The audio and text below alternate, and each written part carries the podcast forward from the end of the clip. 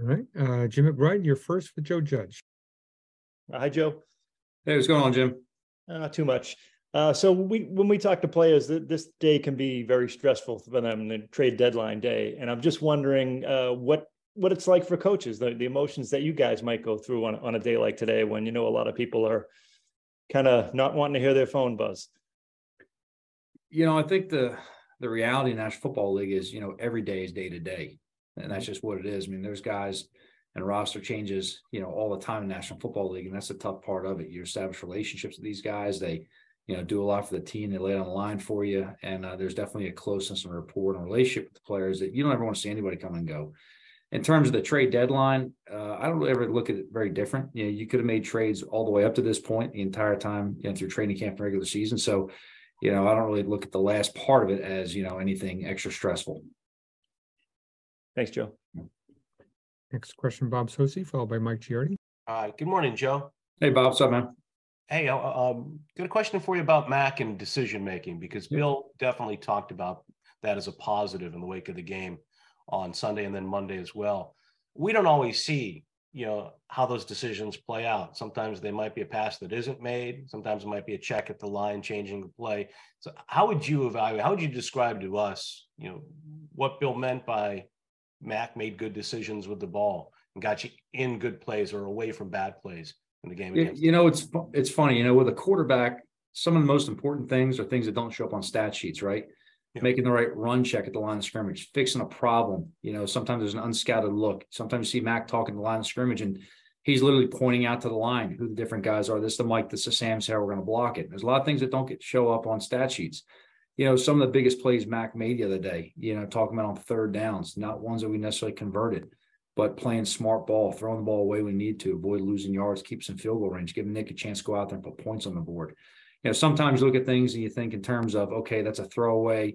Uh, or you know, there are times even that Mac took a sack and knowing how to take the sack with ball security and knowing that we weren't losing too many yards takes out of field goal range.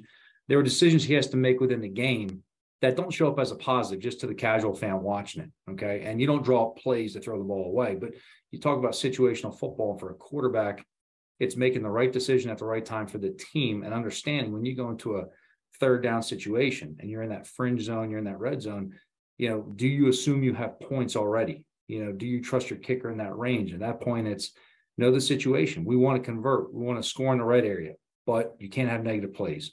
You don't want to go backwards and take yourself out of a field goal situation. So, you know, it's about points. We want touchdowns as an offense. That's our job. But you want to make sure you play complementary football and give our chances and opportunities to the kicker as well to go out there and execute. So, in terms of the decisions Mac made, he really did some good things for the team the other day that won't show up on a stat sheet, mm-hmm. that won't show up if you're just watching the tape and saying, hey, that's really a big time play by Mac of really understanding what the entirety of the game is, or understand the flow of the game. You know, where were we score wise relative to the Jets, who's a very good defense? How is our defense playing at the time? What are the chances we can take? What are the calculated shots we're going to make as an offense? And how do we have to play within the, you know, team flow of the game to make sure we keep everybody on track? And I think Mac did a lot of really, really good things yesterday or Sunday, I should say, you know, to help the team, help the team win.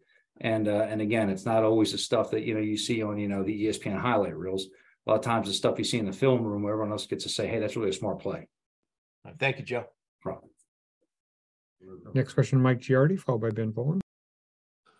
Morning, Joe. Um, we didn't get a chance to talk to you last week, and I'm just curious what you observed from from Mac with all the noise that was going on, and obviously dealing with the physical issues that he's had, um, and then to be able to turn that into, as you mentioned, that you know there were a lot of good things that happened for him on Sunday.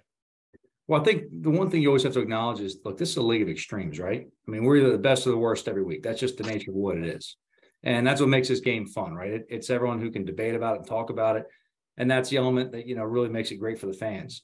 You know, for us inside here, we've got to make sure we keep our focus very narrow and very week by week in terms of what we're doing. You know, I'd say for Mac, you know, his focus a large part of this year has been getting healthy, which he's done a really good job of doing everything the trainers have had him do. He's tough through a lot of things. He stayed very engaged, showed a lot of leadership. And in terms of, you know, what's referred to, you know, the noise, you know, I don't see that affect how he works on a daily basis. And that's to me the most important thing that he comes in every day, works hard. He impacts his teammates around him in a positive way. He helps get the guys prepared for the game, whether he was down for the game or up for the game as he is now. And uh, he's really made a lot of strides coming back and made a lot of good plays for us on Sunday and helped us come away with a win over a very good defense. Thanks, Joe. Appreciate it. Uh, next question, Ben Volin, followed by Chris Ryan. Hey Joe, hope you're doing well. Hey, Ben.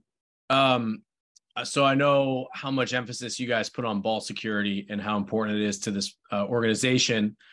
And so I was pretty surprised this morning when I was looking through the stats and I see that you guys are tied for the league lead with uh, thir- 16 giveaways. Just what do you see going on there and what can be done about that? Well, it's never one player. It's never one thing. It's something we have to do better as an entire team. And that's definitely a focus of ours going forward. And we have a lot of ball left. Uh, the good thing is, you know, we can look at that as a team and understand that, you know, we put ourselves in positions to be, you know, successful. We've had success when we've done it right.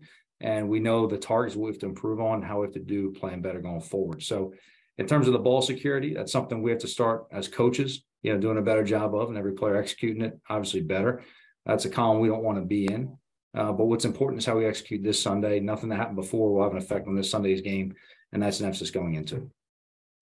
What about with Mac uh, specifically? Um, do you have to coach it out of him a little bit more? Um, the interceptions and the fumbles. Is there is there one thing you can take away and try to work on? Well, like I said, it's never one player, it's never one thing. Collectively, we all have to do a better job. And I always start myself first. What can I do better coaching wise? So, you know, whatever's happening on the field, I always look how to apply drill work and things that are going to show up in practice. It can correlate and show up in the games and have success. So I've gone back and done self studies of a number of things that show up through just basic fundamentals of, you know, whether it's us or other teams in the league. You have to learn from other teams' mistakes as well and just try to head things off before they happen. But obviously, going into this, you know, second part of the year, we've got to improve in that area. That's no secret and uh, we'll do so every day going forward. Thanks, Joe. The last question will be Chris Ryan. Hey, Joe, how are you? Good. What's going on, Chris? Good. Um, wanted to ask you a little bit about you know Mac through this season, and what do you think? You know, whether it's the co- coming back from the injury, maybe simplifying things a little bit in the Jets game, uh, some of the the noise as you referenced earlier being external. How do you think that's affected his his growth, and what lessons do you feel will come from this and making him you know a better player moving forward? Well, I think the biggest thing is that the key things you said at the end of that were growth and you know getting better going forward. So the improvement. That's really what we're looking for for every player. And I think what that comes down to is just how you approach work every day and the level of detail you have, you know, in preparing for each game. And Mac definitely does a great job of that. He really does. Uh, he does a great job early in the week, really, you know, communicating with us in terms of what he's seeing on film, what we're seeing on film. Does a great job through the practices of, you know, as we work through different concepts and schemes of talking through whether how they're playing coverages, you know, different ways we can look at the defense, we can read it, make sure we're going to the right spot, you know, maybe different things he's seen within a concept that things he's comfortable with. So the communication has really been very good, you know, and in terms of his growth, the important thing is learn from all the lessons, good and bad. And you've got to go ahead and learn, you know, not only from your own self, but watching the other league tape, which we do a good job of around here, you know, learning from other teams' mistakes and watching other quarterback play and watching other situational games to say this situation we don't want to be in and we talk through a lot of hypotheticals within the game of okay, understand where we're at in the field. What if the score was this? What if we had no timeouts? What if it was third and longer here? How we want to handle this? Um, but Mac does a very good job staying engaged, um, and the way he comes to work every day, you know, he's geared on improvement on a daily basis. And again, it's you know putting day by day together will lead to the growth for long term. Thanks, appreciate it. Thanks, Chris. And last question will be Dakota Randall. Hey, Joe. Hey, Uh, what's up, Dakota? good. Thank you. Um, just wondering if you expect Brian Hoyer to return to practice this week, and if he does, how you would expect to dish out workloads and practice for him and Bailey, you know, as far as preparing someone to back up Mac. Yeah, I'm gonna defer any question relative to an uh, injured player to Coach Belichick, and that's his department. And he can handle that one. All right. Thank you. Thanks. Thank you, Joe. All right, thanks, guys. Next. Have a good one.